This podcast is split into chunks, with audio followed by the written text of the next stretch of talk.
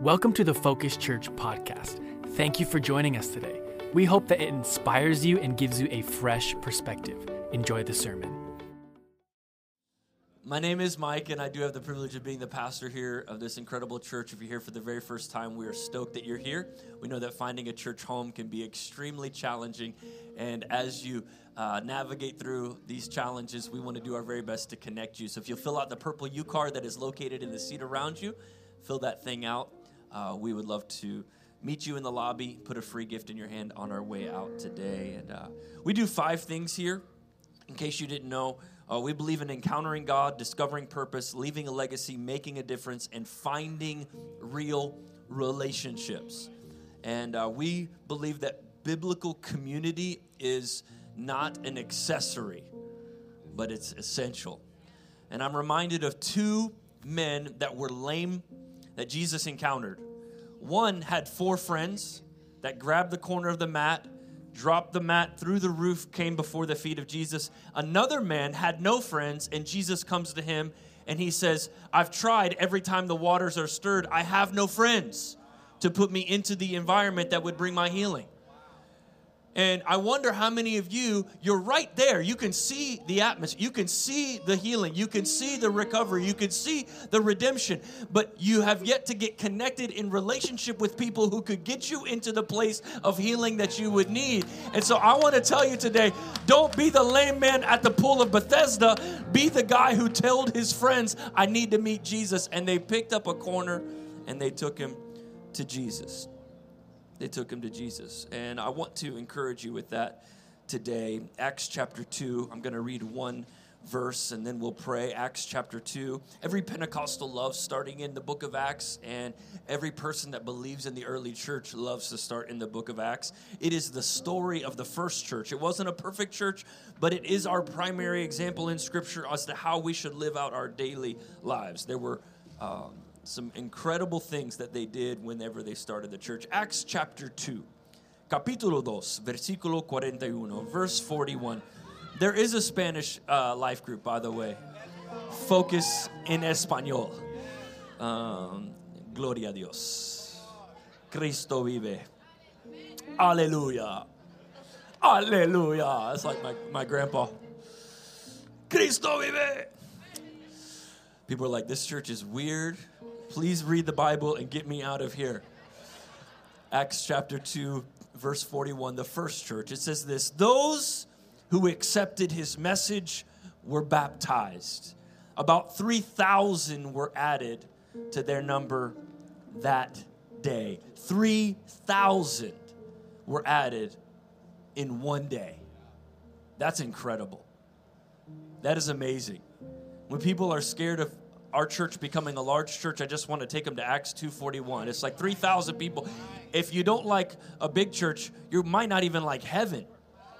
Because heaven is the biggest mega church in, in, in, the entire history of churches because we're all singing praises and worshiping God. And here in the early church, about 3,000 were at 3,000 people. Don't tell me that God isn't about the numbers.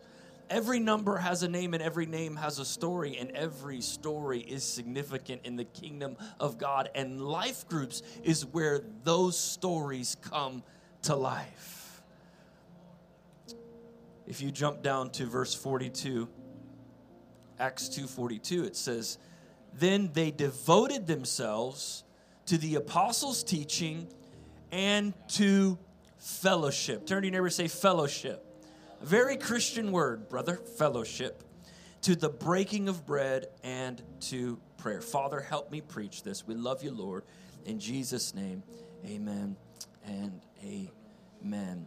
There are two yeses of the early church. There are two times where the first church says yes.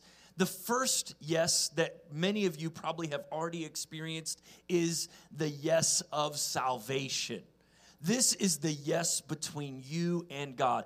This is the, the they were saved, they accepted the message, and were baptized. This is a a, a, vertical yes, a yes to God, a receiving of His grace through His Son, Jesus. This was the first yes. The second yes was devotion. The second, I can be saved, by God, but not devoted to the fellowship of the believers.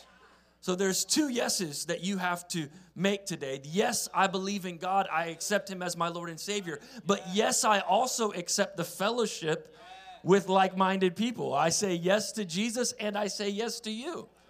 When I say yes to Jesus and I say yes to you, I am actually fulfilling the early church's example. If I only say yes to God and I sit there and me, God, and no one else, I'm only 50% of the early church's yes because there's a second yes.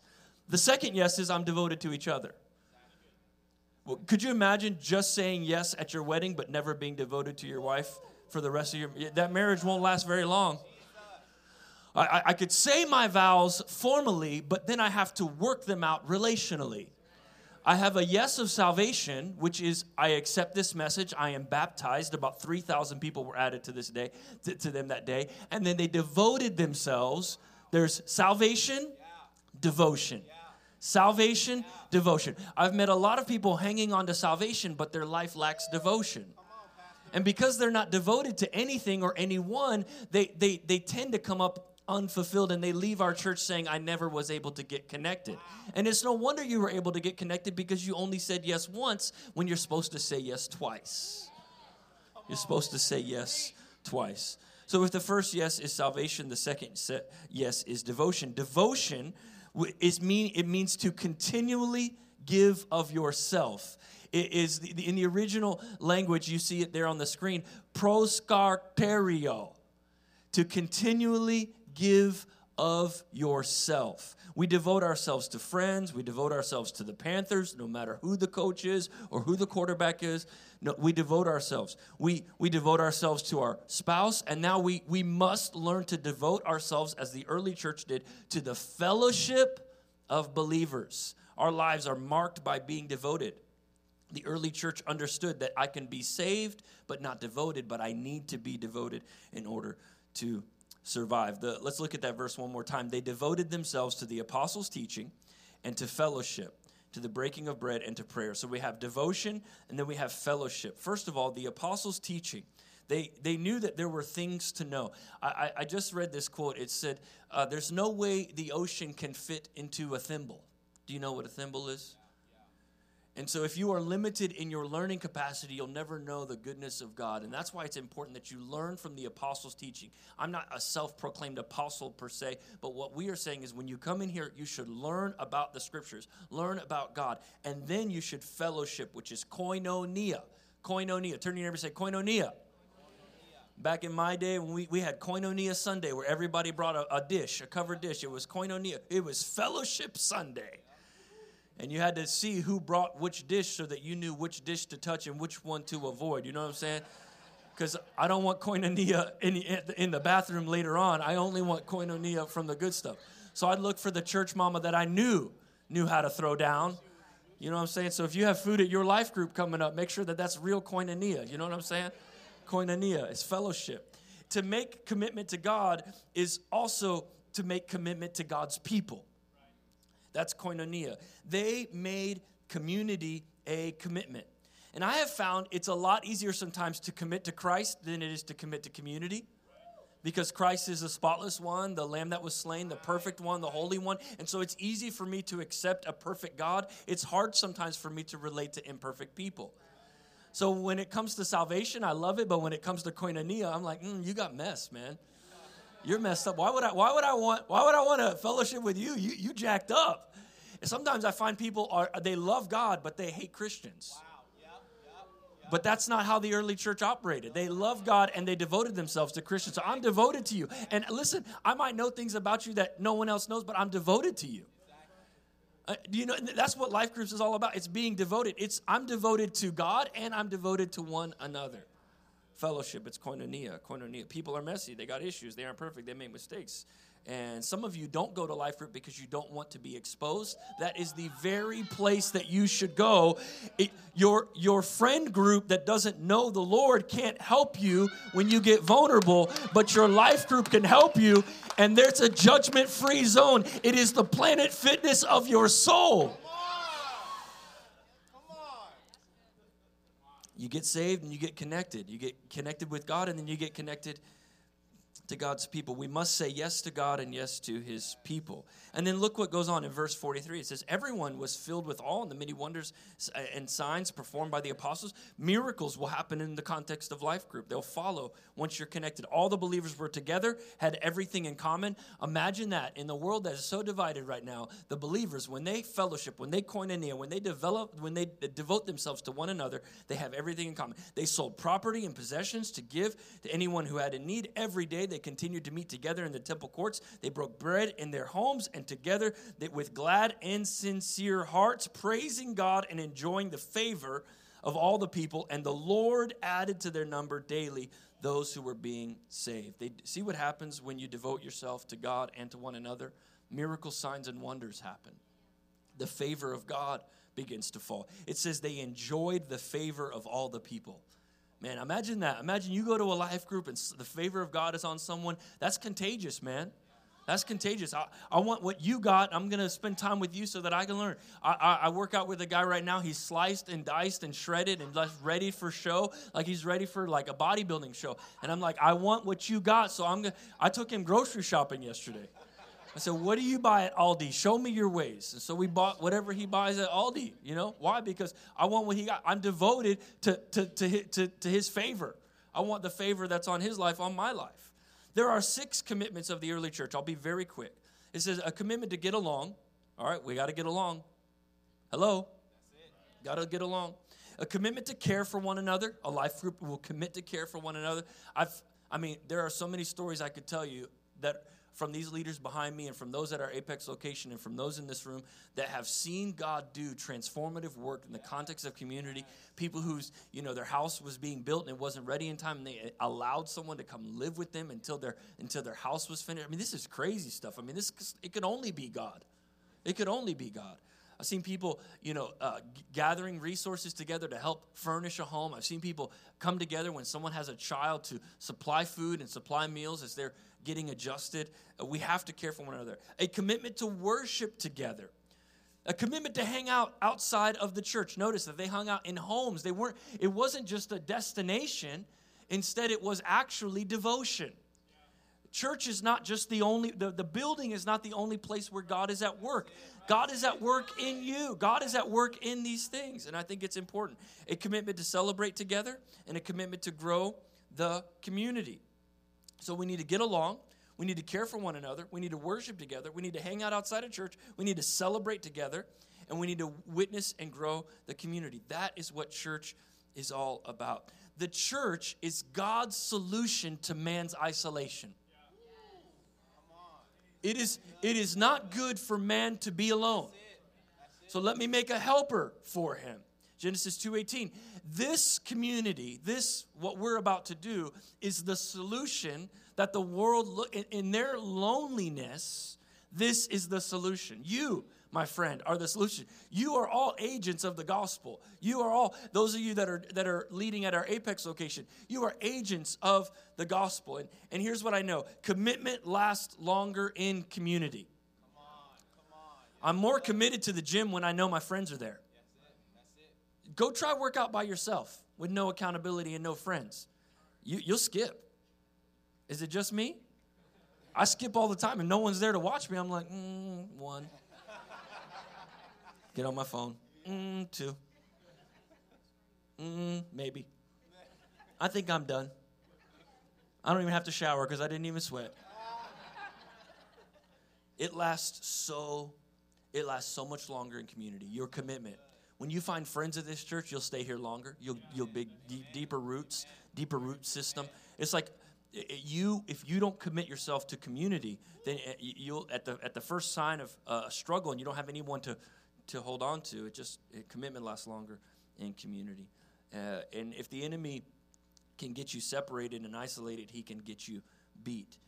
And uh, and let us consider this Hebrews ten twenty four how we may spur on one another toward love, good deeds, and not giving up meeting together, as some are in the habit of doing, but encouraging one another, as all the more you see the day approaching. It is time that you get into a space that is encouraging to you. We need each other. We need each other. Psalm 92 12 says, The righteous will flourish like a palm tree and will grow like cedar in Lebanon, planted in the house of the Lord. They will flourish in the courts of our God this trend of like coming every one, once every six weeks and expecting God to transform your life, you got to stay planted. You can't keep uprooting yourself. You got to stay committed. You can, you got to stay you got to stay in it. You got to be like the cedars from Lebanon. You got to be planted by the streams of water in the house of the Lord. It will last longer. Your commitment will go further and last longer if you do this thing together. If I, I, I, I, I'm, I'm on a, a meal program right now, and it's like I look at the staff and what they eat. I'm like, I wish someone would just help eat with me. Why don't y'all eat this rabbit food with me? How come y'all are going to Chick fil A twice a day? Right? My commitment to my meal plan is a lot less frequent when I'm around people who frequent the places that I'm not supposed to go to. But this is why we do life groups because we believe that your commitment will be solidified. The, the you know, it, it's, it's interesting because we have to understand that this church is going to grow in this new season and as Easter approaches. But as the church grows, it's important that you understand this. The church must grow large because people matter, our city matters, people that don't know the Lord matters. But the church must be small because you matter. So, how do you avoid not feeling like a unit of praise that comes in? I'm unit 00400 and I'm just worshiping the Lord in this chair you get into a life group. It will, it will, it will ground your commitment to the church to where it's not just transactional, it's relational. Devoted to God on Sunday mornings through worship, devoted to each other during the week in life group. And when you have two yeses, what you'll find is that it's amazing. It's two yeses. This is why we do life groups because the church must grow lar- larger because the city of Raleigh needs Jesus, but the church must grow smaller because you matter as well. And I could share testimony after testimony after testimony. Number two is, is this we're stronger together. We're stronger together. Not only does commitment last longer when you're in community, but you get stronger when you're in community. Um, it's it's incredible. We are designed to hold one another up, and I just in 1 Peter 2.10, it says, once you were not a people, but now you are people of God, and we need each other's back. Uh, we should be stronger because of each other. Lifting up one another's arms in, in, in, in persecuted times and in, in times of despair. When you go through the valley of despair, you should never go alone. You should never go alone. And it's important that you must understand that we can do little alone or we can accomplish a lot together. If you try to do this by yourself, you know how it feels. You're exhausted. Have you ever tried to do something by yourself? I'm gonna move this couch. I'm not waiting for for my spouse to get. I'll move this couch. I'm gonna move this. I'm gonna move this table. And you do it, and you're like, shouldn't have done that. Shouldn't have done that. There, there's a, a, a, Belgium horse, I think they have a, a, picture of it on the screen. It's the strongest in the world, and it can pull 8,000 pounds, okay? 8,000 pound horse. Look at that horse. It's huge. It's huge. And, and so if you, if you do the math and you multiplied what the horse can do, if one can pull 8,000, how many horse, how many pounds should two be able to pull? 16,000. You would think that. But actually, two can pull 24,000.